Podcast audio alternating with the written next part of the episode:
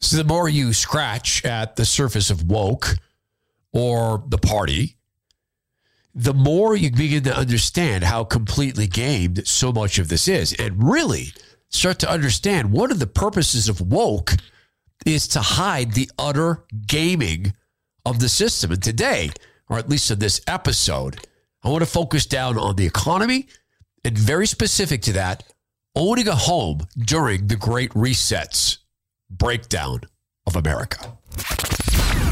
The Todd Herman Show is 100% disapproved by big pharma, technocrats, and tyrants everywhere. Now, from the high mountains of free America, here's the Emerald City exile, Todd Herman.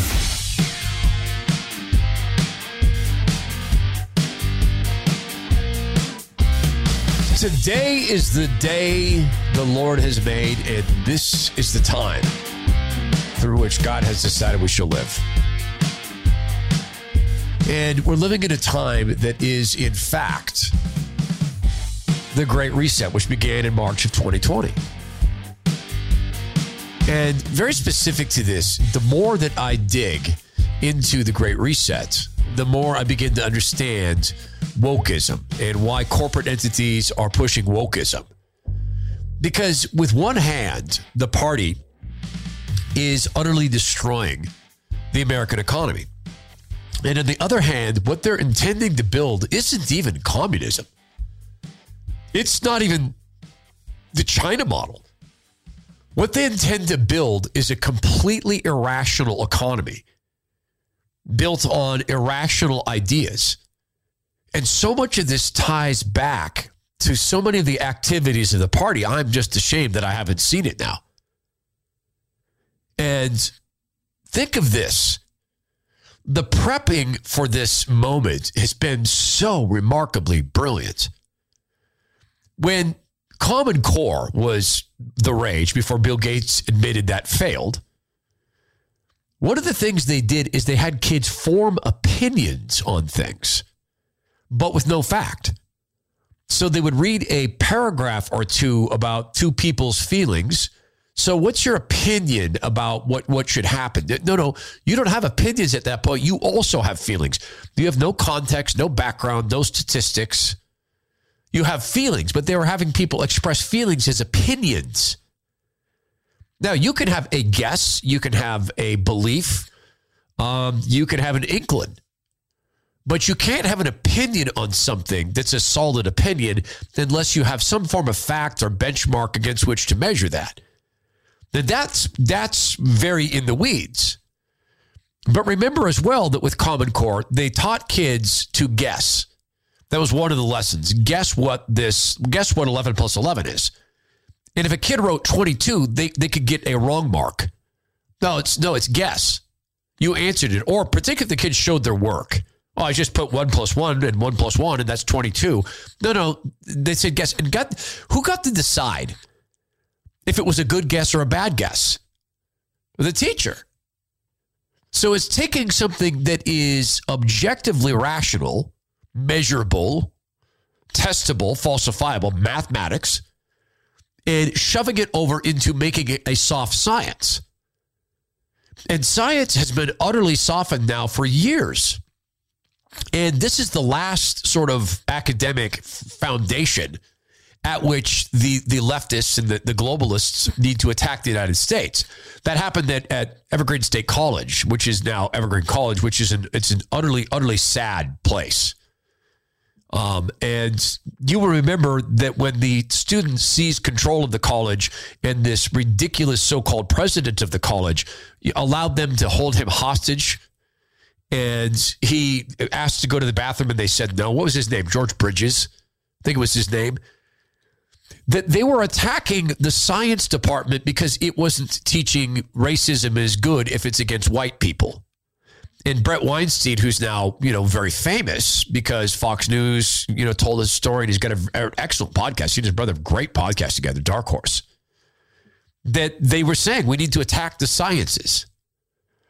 Now, this is all about taking things that are rational and causing them to be irrational. Because if you are representing something as fact and you are the determiner of what's right or wrong, you are never wrong. What do we say about the party? The party can never be wrong. And this goes part and parcel, obviously, with erasing God from not just the common, you know, the town square, but erasing God from any form of respectability, at least in the eyes of people um, who are hypnotized by the left, or, or, or erasing the ability of, of good Christians to serve in government. Right? That's that's that's part and parcel of this. But when we get down to economics, this really answers a lot of questions for me because I've been really thinking about the ESG score. This is environment, social justice, and governance. And what it does is it replaces something utterly rational. A profit and loss statement is utterly rational. You pick it up, you look at it. If you're good at finances, you can tell the health of a company. You know, for all Mitt Romney's lack of Mitt Romney, in other words, there is no such thing as Mitt Romney. There's a series of positions that a guy named Mitt Romney takes when he finds it convenient for himself. He has no backbone, no governing principles whatsoever, other than, hey, what's going to make Mitt Romney president or the highest office I can hold, which is going to be senator ever. But you say that about Romney, but as a businessman, Romney is incredibly sharp. So a guy like Mitt Romney, when he was at this, uh, he was at a veterans home, and he said, "Hey, what's your number one need here?" And they said, "Milk. Our guys need milk. They need calcium. You're not getting it, no." And and and Mitt went and he said, "Let me see your books." And he went and pulled out their financial books for like four years, and it took him a couple of hours to read through it. And he came out, and then all of a sudden, milk started showing up because he read their books. These guys are solid. Likewise, people who are really great at finance, if you go to a VC meeting, a venture capital meeting, and you're pitching a company, they know that your your finances, your financial sheets are projections. They know that if you're pre-revenue, they're going to look at your financial projections and say, "Hey, these guys are rational or not. They're trying to game us or not. This is based on solid assumptions or not." It is even when you are modeling a company, it's a rational thing. The value of a home is a rational thing to some degree. I mean, there's some opinion involved in it. We talked last week with Zach Abraham Bulwark Capital, uh, Bulwark Capital, about the irrationality now of the stock market because the stock market is utterly controlled by the people who control the money supply. That they can inject money whenever they want, and, and it's not they don't inject money; they conjure it, they make it up. They invent it. It's like a magician's trick. There was no money. They rub their hands together or reach into a top hat, and boom, now you have money. But it's not money. But they use it to buy real assets, and then they sell it to people and then take their real money in exchange for their fake money. That's the stock market. But the ESG score, the Employment Security and Governance scoring system, it absolutely makes irrational what is a rational decision. I'm going to invest in a company. What are the fundamentals? What's its growth rate? What's its cost of sales? You know, what's its cost to produce the product? What are the employment costs? What overhead does it have? Does it have a pension thing it has to deal with? Is it a unionized uh, workforce? Does it have any significant intellectual property protections? Um, does it have, you know, is it is it dependent upon one big customer or their multifaceted customers? Does it have a plan A, a plan B, and a plan C when markets change? Is it diversifying? It's all these things that you would look at at the fundamentals of a company. The same thing that Warren Buffett would look at rationally, rationally. But what the what the party wants to do is they want to change access to the capital markets to people who are not rational, to a system that's not rational. It's oligarchical or oligarch. It's an oligarchy. It's oligarchical. That's a made up word, and I like it. Oligarchical. Do the oligarchs like your opinions? And right now, they're pitching that as you are pro uh, solar, you are pro Black Lives Matter Incorporated you are pro government telling people they have to buy products they don't want from companies they don't like at prices they can't afford for services they don't want or need or can't stand or might kill them. That's right now what their tastes are because using that, they get to cloak everything in good intent. They get to cloak the, the, the theft of rationality for good intent. So this is going to affect everything because they're, they're certainly going to take the ESG score down to you. And next week with Zach Abraham, we're going to talk about that phenomena. And what we're going to talk about is the ESG score and you. when it comes to your credit card interest rate. I'm not kidding. Or more fundamental to most people, because we can live without credit cards, most people cannot live without, eh, can't have a house without financing it. The ESG score, the way it works is it goes to companies and says, the reason you are going to have to pay a higher interest rate is because because you disagree with Black Lives Matter, you might get boycotted. Therefore, you're a risk. Because you don't agree with the teenage girl who says that we're facing a climate catastrophe, you might be boycotted or you might be sued because you ruined the planet. Therefore, you're a higher risk. Therefore, you don't get the half a percent interest rate or one and a half percent that Blackwater does. You pay seven percent or eight percent or eighteen percent. And for for for uh, people, human beings, you know what? We were looking at your social media. You're kind of a radical. This could mean that someone could dox your house or sue you, or more fundamentally, it might mean you'll lose your job right? Because we were looking here, and you you you back cops, Blue Lives Matter. Man, you might get fired from your job. We see here that you you denied. You're a COVID denier. You refuse the injections. Now we can't give you credit. This it's not your. Yeah, we see you pay your bills on time, and you've got a whole bunch of money, and that we see that you paid off two houses. But now we can't give you access to credit because you're a risk. You're a risky person. That's what's coming. That's part of the Great Reset. So, but where do we exist today? You know, because incidentally, the Lord spoke a lot about money. Jesus spoke a lot about money and stewardship and wise investing. He did. He spoke about wise investing. Now, some of that was metaphorical. The Lord has given you gifts, the gift of life, the gift of food and a, and a family. And how are you using that gift? If you're using it to enrich yourself, well, then you've had your reward. Good, you know, good luck in the afterlife. Enjoy hell. If you are using it to build the kingdom and using it wisely, and, and stewarding includes taking care of one's family, the primary. But are you also able to give to the poor? Are you able to give to the church? Are you able to be generous, like wildly generous if you have been wildly successful to to those to whom as much much is given, much is expected? But fundamental even to that goes to that first thing. Hey, are you housing your family? Are you taking care of your family? That's the goal. That's that's the tenet. That's the first thing. And the Lord spoke a lot about money. So in the great reset economy, I wanted to know how safe is home ownership? Is it even a good investment anymore?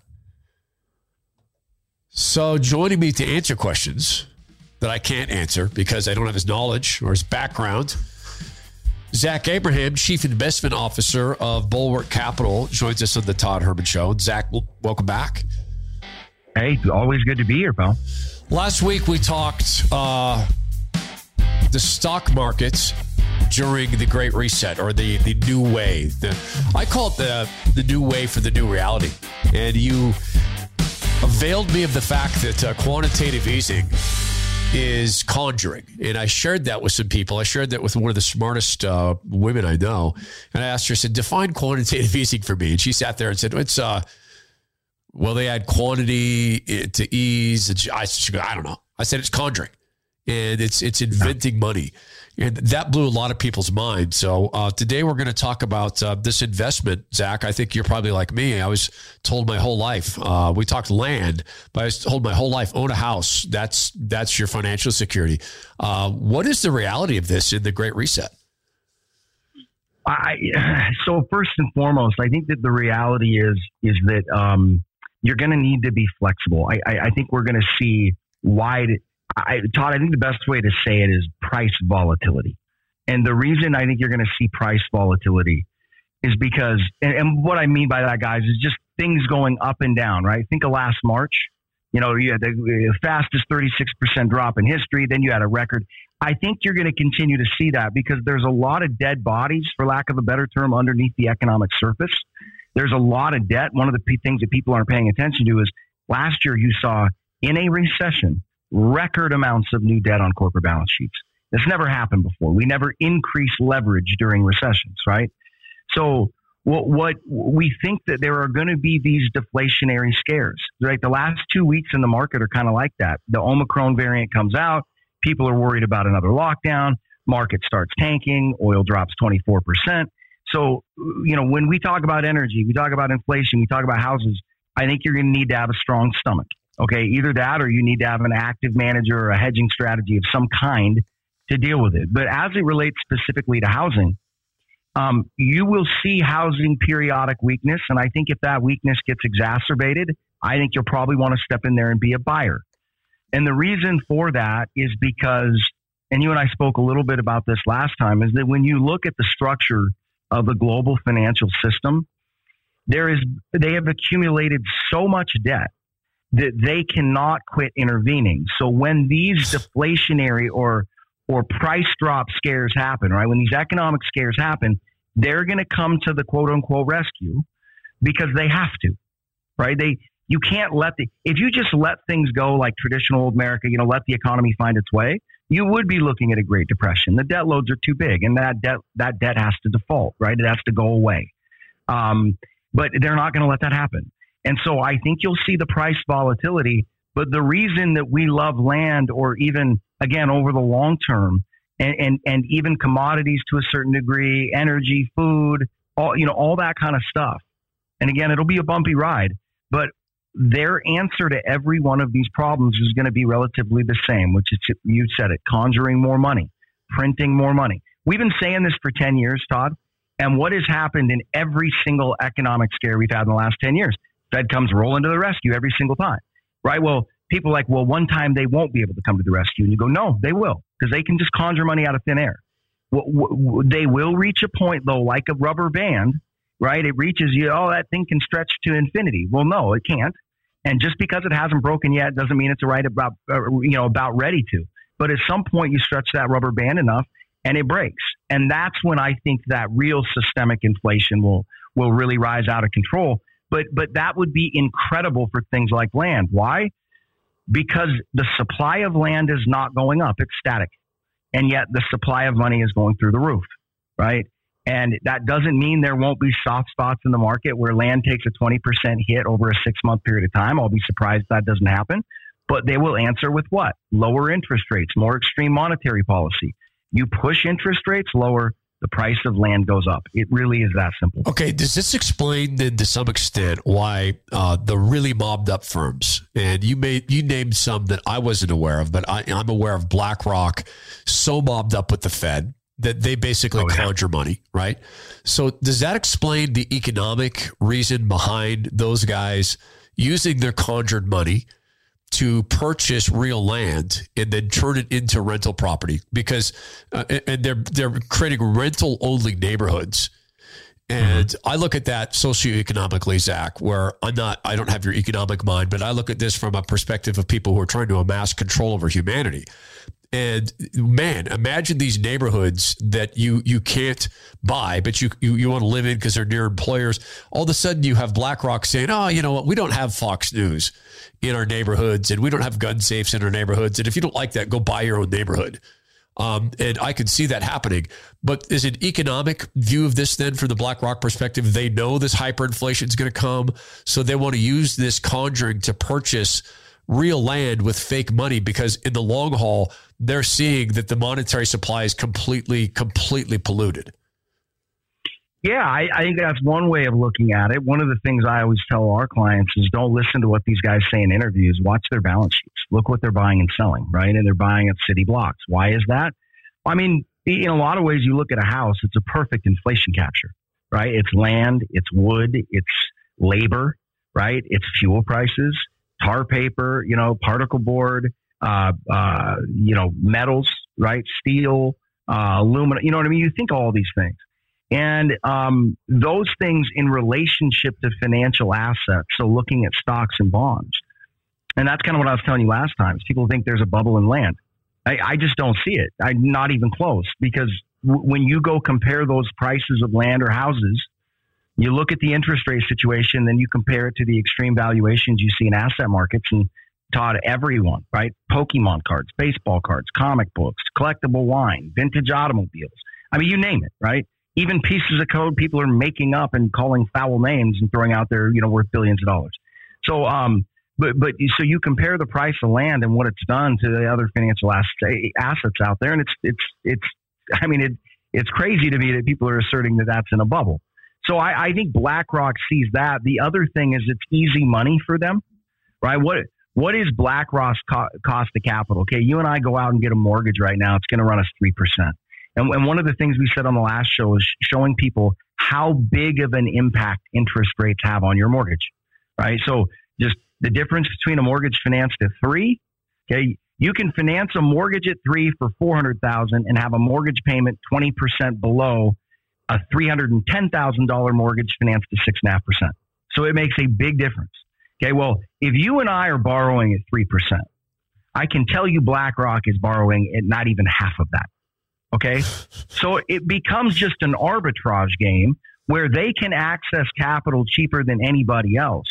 So if they just sit on the home for two or three years, it's a guaranteed profit just by way of the interest rate arbitrage, right? They're renting it out at effectively a rental price, right? Assuming free markets work, a rental price that probably is reflective of like a four and a half to five percent mortgage, right? That's probably what they're renting it out at. And yet that capital probably costs them half a percent, maybe less. Yeah, I, so Go ahead.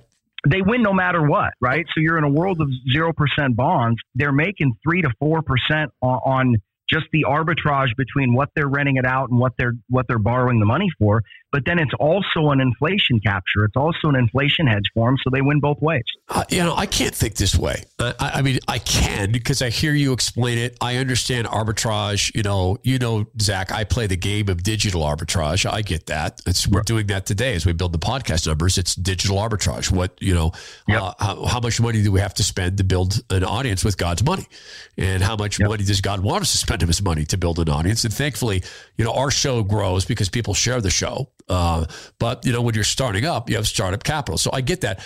I just can't think in those cold number senses. And and I'm not mm-hmm. you're not cold because God guides you. You've made it very clear that the Lord guides your investment decisions and how you run your company. But I hear you talk about that. I don't think people really understand the, the degree to which this is fixed. In in the big cities like uh, the separate country of Seattle and the separate country of New York, there's this game called um, low income housing where these really yeah. mobbed up entities somehow they become aware of where the choo choo train's going to go. So somehow they get this information. Nobody knows how. Um, and then they buy buildings along those lines before they're announced.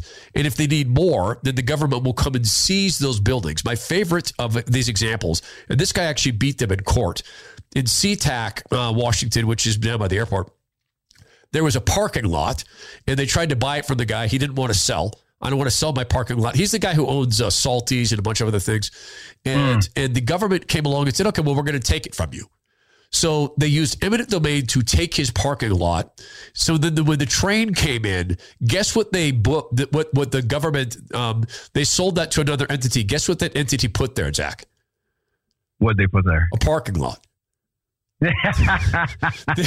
they did the same thing with a hotel. I knew the owner. I used to work in this guy's hotel. I used to work. he used to make me work these insane four day shifts, and I got overtime and such. That's fine, but I was up for four days. They went at him and they got his building and they got it at dimes on the dollar through eminent domain. They turned around and they sold it to a chain hotel. And what what what went there? A hotel.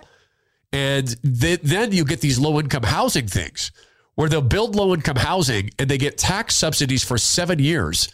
And then magically, seven years in, they turn around and those are luxury condos. And guess what? They don't have to change anything because they build these low income housing units with luxury ingredients. You talk to builders and they'll say it costs me more to build low income than to build a house in Mercer Island. They'll look at like features in people's you know bathrooms, like what you want an electric mirror, which is a great company by the way. You want electric mirrors throughout the house of this low income housing. Um, we don't put that in homes in Mercer Island. It goes in the master bedroom, but nowhere else. So, right. Uh, Zach, I mean, how fixed outside of like individual properties, like we bought a home in Idaho, like how fixed is this at that level?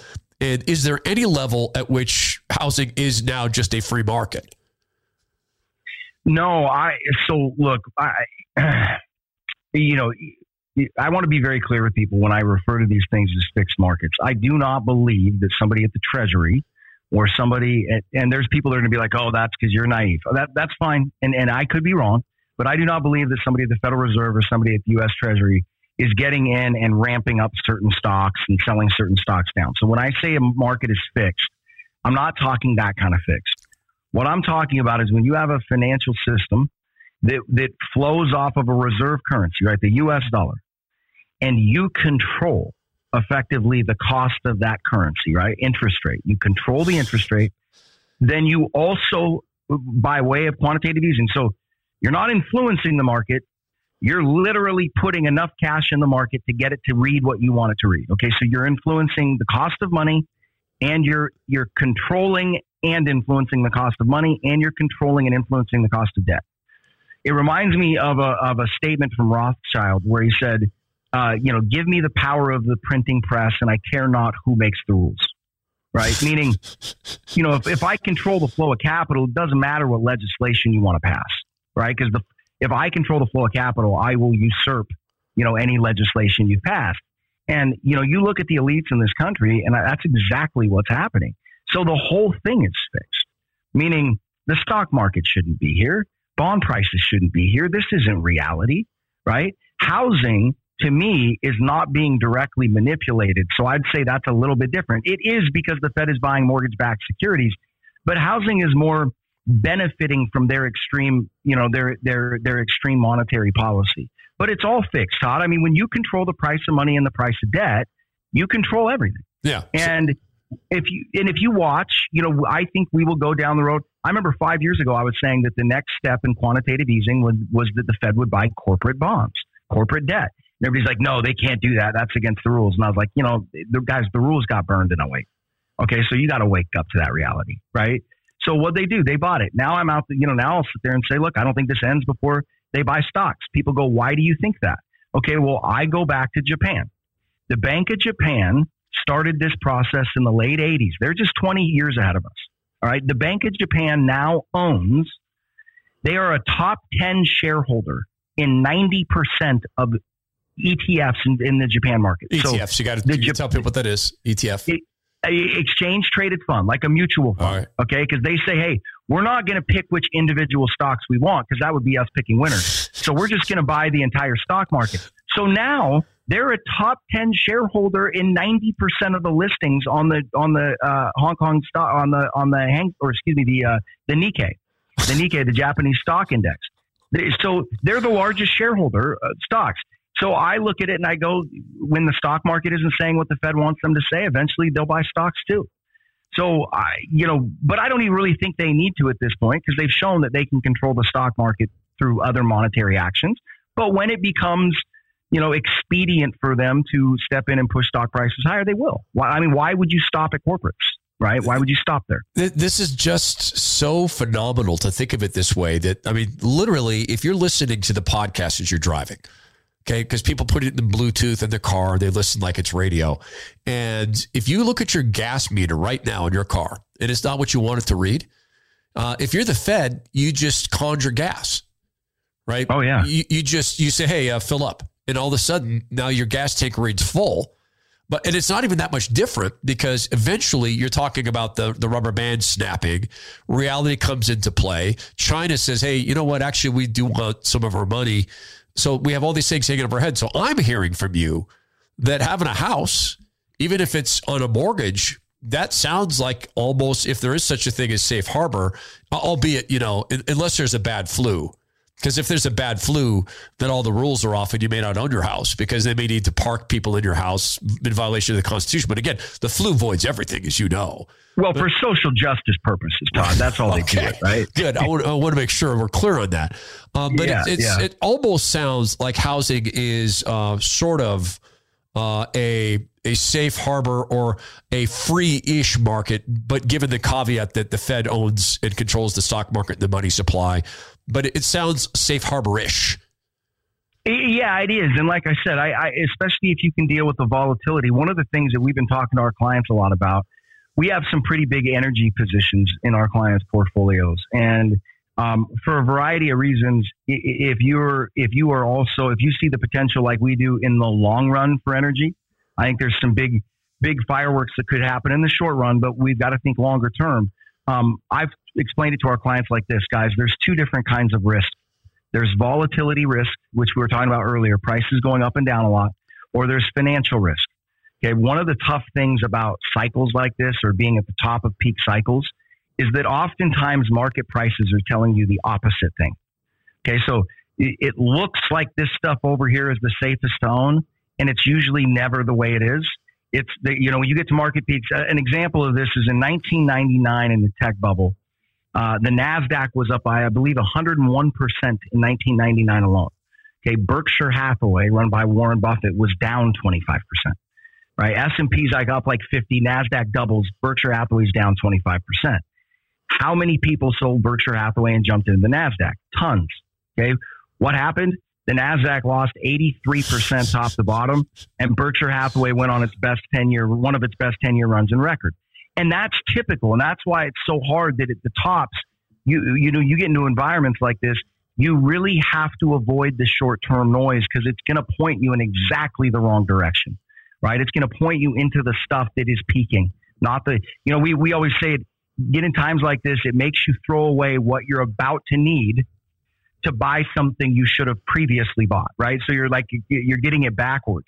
But I look at housing, if you can get over the volatility, um, you know, again, you look at what they're doing, you look at what they have to do monetarily, and if they took their take their foot off the gas, the whole thing comes apart. They're not going to do that, and I think a house is one of the best ways to insulate yourself from that from that storm. All right. So next week, uh, Zach Abraham, Chief Investment Officer of uh, Bulwark Capital, uh, we're going to talk about the ESG score environment, social oh, justice, yeah. and governance. Okay, folks, um, and I got to give credit where credit's due. I learned about this from Glenn Beck. And Glenn is one of the guys in radio who will talk about things that are not to be discussed. And I've always mm-hmm. respected that about Mr. Beck. And so as I've been researching the ESG score, and I grew to understand it's being used. I mean, this is real. I've talked to executives yep. whose companies um, are big in Japan and and I just had a talk with a guy who has his major manufacturing comes out of Japan. He's he's the major shareholder. He's in the um, he's in the music industry. I'll put it that way. And he told me his board said, "Hey, here we have to use ESG." and that's the way it's going to be. Like, and and uh, the government's going to going to cause it to happen. Now, this guy's smart. He said, "Well, we'll define our terms of ESG." It starts there, and then it goes down into buildings where people live are going to be rated for their mm-hmm. ESG score.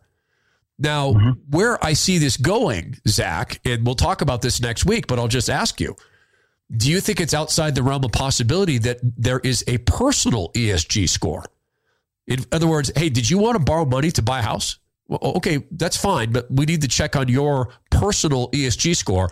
Do you have your head right on the environment, social justice, and governance? Because if not, you're a risk your risk of being attacked or doxxed or being fired from your job because if you don't have if your head's not right you could get fired from your job so we're going to need 7% from you but if you've got your head on right and you're with the party then you can get that 3% interest rate does that sound like madness to you Oh, it's it sounds like absolute madness, but it's certainly not outside the realm of possibility. I mean, that's essentially exactly what's happening in China. Um, and the crazy thing is, when you look at what China's doing in their economy right now, in some ways, they're more capitalist than we are now. Um, no, it, it, wouldn't surprise me at all, Todd. And this whole ESG thing is is it, it is a scam.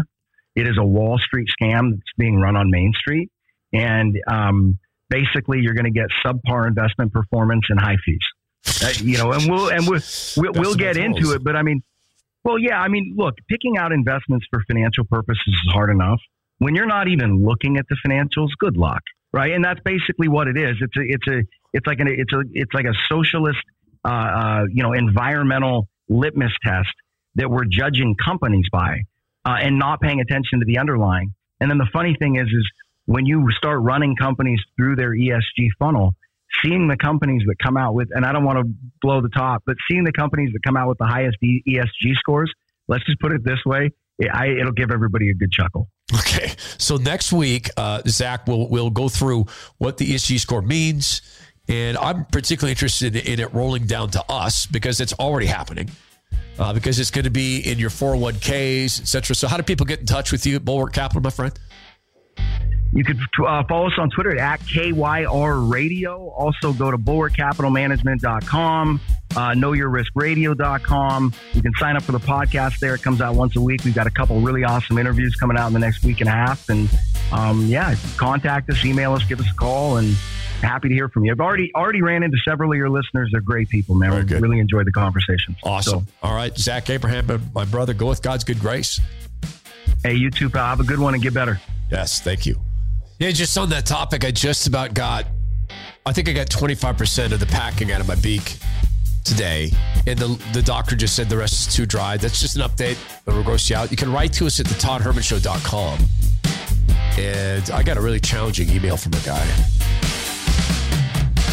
And I get it. I get, I listen, I really am thankful for the email support we've gotten. We've gotten I can't blame my sinuses on saying we getting. I can't even say that's an Idaho thing because it's not that we getting. We getting some emails that we get, have gotten, received, been in receipt thereof. And I really appreciate those, and they mean the world to me. And so do emails like this. They really do. I'm I'm I I like the feedback. This is from Gordy. Todd, I've listened to you over the past year when you had your radio show on KTTH, I quit listening because of the way you mocked people. Uh, when I found out you were going to do a political podcast from a biblical perspective, I thought, I'll give this guy another shot. I was listening a few weeks back, and you were giving an example of how would you you would talk to someone about the virus. I don't remember exactly what you said, but I do remember said you would tell someone I'm bored with the virus. Do you know about this uh, or that? It was very condescending. It seemed unfeeling. I live in Flint, Michigan. I personally know many people who've been seriously ill with COVID. I think it's incumbent upon us as Christians to take a middle of the road approach to this virus. In other words, inform people the facts we have, but don't ridicule people for not believing the facts we have. The fact is, there's a lot of information out there that can back up any view we have. For me, many others, and many others out there, it's hard to know what to believe. One source says this, another source says that. For this reason, in my opinion, we have to exercise extreme grace towards those we may influence. This is because our primary goal is to win people to Christ, no matter who they are. You're one of my favorite talk show hosts, but unfortunately, I find myself unable to listen because of your tone sometimes. My intention in writing is not to be critical, but rather in hopes you will moderate your tone, not your information, so I can listen and recommend your show to others. Sincerely, Gordy from Flint, Michigan. Uh, thanks for the note, Gordy. Appreciate that. That's uh, I feel like you put a lot of thought into that, and I did send you a response. Uh, the the the episode you reference, what I was talking about was in being around media catastrophists. It's just today. You you have uh, the University of Washington in the separate country of Washington State uh, saying, "Oh, we're going to go to all we're going to go to all virtual classes because of Omicron." Okay, Gordy, with due respect to you, there is no way to read Omicron other than it's a cold because the numbers are stark and clear. It carries one twelfth the rate of death of the previous variants, one twelfth. That includes people who are dying with the virus, not from it. It is so mild that in South Africa, uh, pardon me, South America, no, it is South Africa. In South Africa, it has already in decline. The cases of it are already in decline. Um, the people who are sick with it who get sick with it are almost uniformly, as in 90% of the time, people who've been injected with the mRNA injections. Th- those numbers are not, they're not fudgeable. Right. So, in that way, what I'm talking about is responding to a Fauci. Well, I think, and he said this. I don't think you should not have um, a holiday event uh, with with with uh, with more than 39 people. What? Now, in mocking this, and in mocking that response, this is where I would say, Oh, Tony, I'm so bored with this. Have, have you heard about the fact that, that our southern border is completely wide open? Have you heard about the fact that, that China has become belligerent and is, in fact, um, now has the ability to deliver an EMP burst above our shores using a supersonic weapon that can get here in a you know a couple of minutes?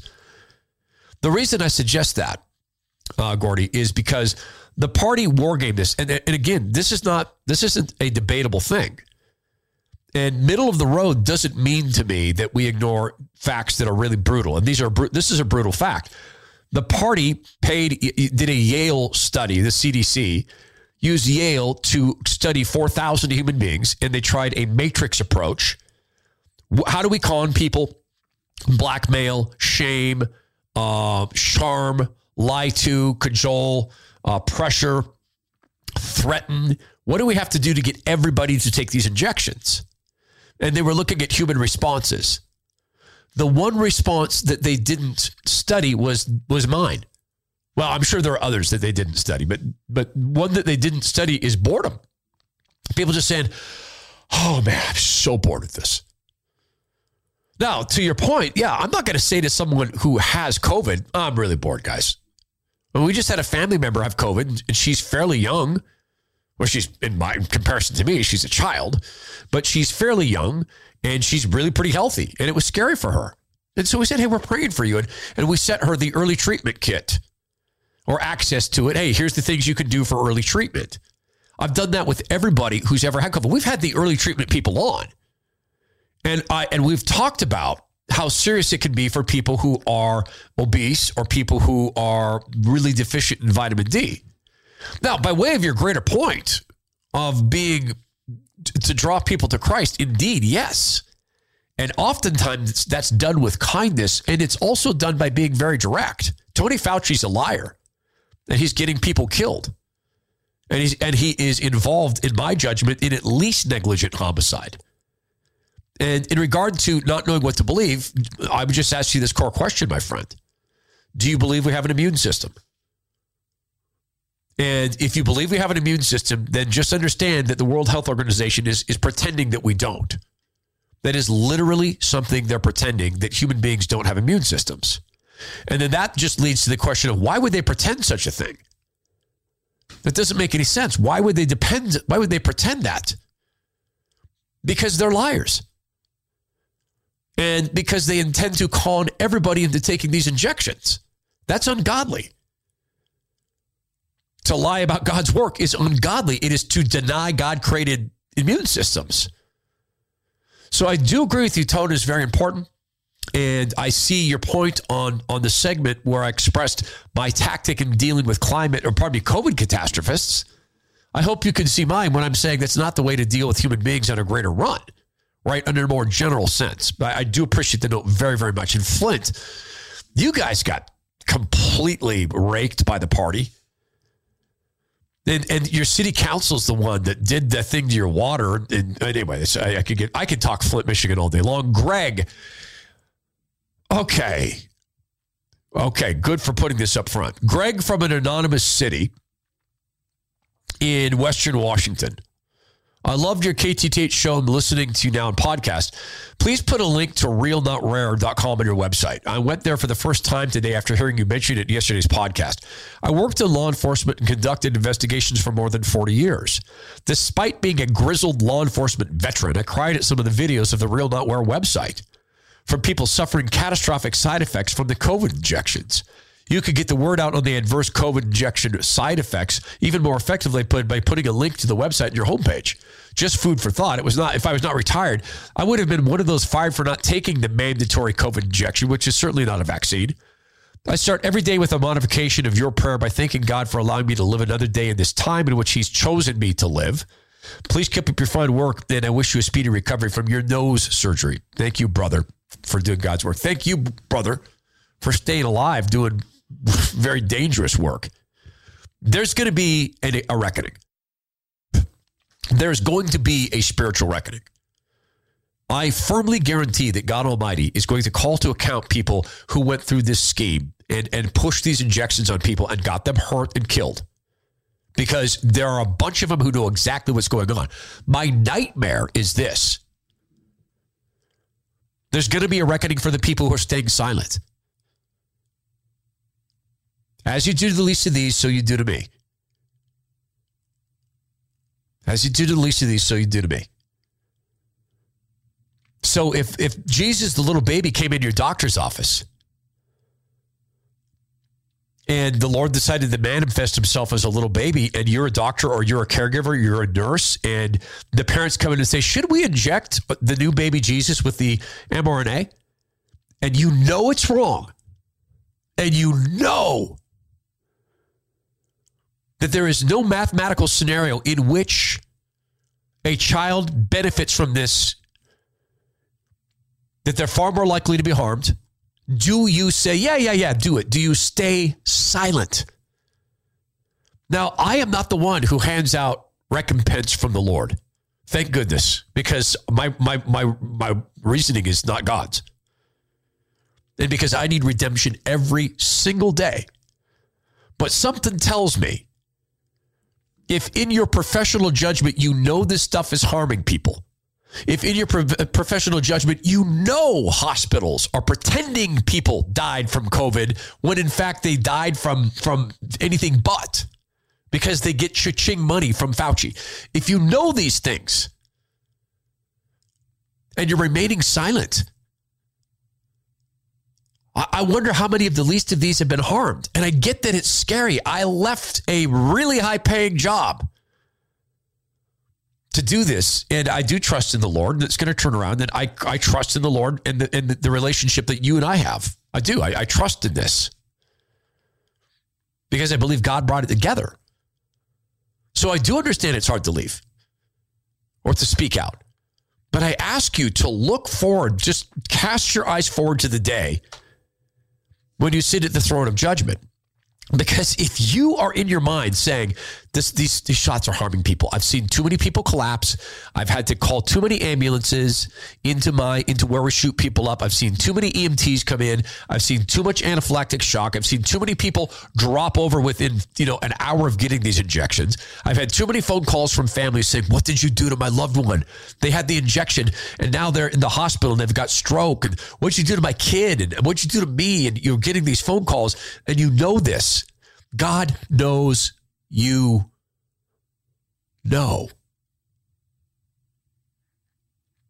Right? It's not Santa who sees you when you're sleeping, it's the Lord. And he's stronger than they are. And he'll have your back. And I hope that more people will stand because they have to. Got two hours in today, didn't get through a full personal note. We're getting it back. It's coming back. I'm told the full packing now comes out Tuesday out of my beak. I do appreciate all your prayers. This is the Todd Herman Show. You can write to us at the ToddHermanShow.com. Please do go be well, be strong, be kind, and most of all, please do be right with God.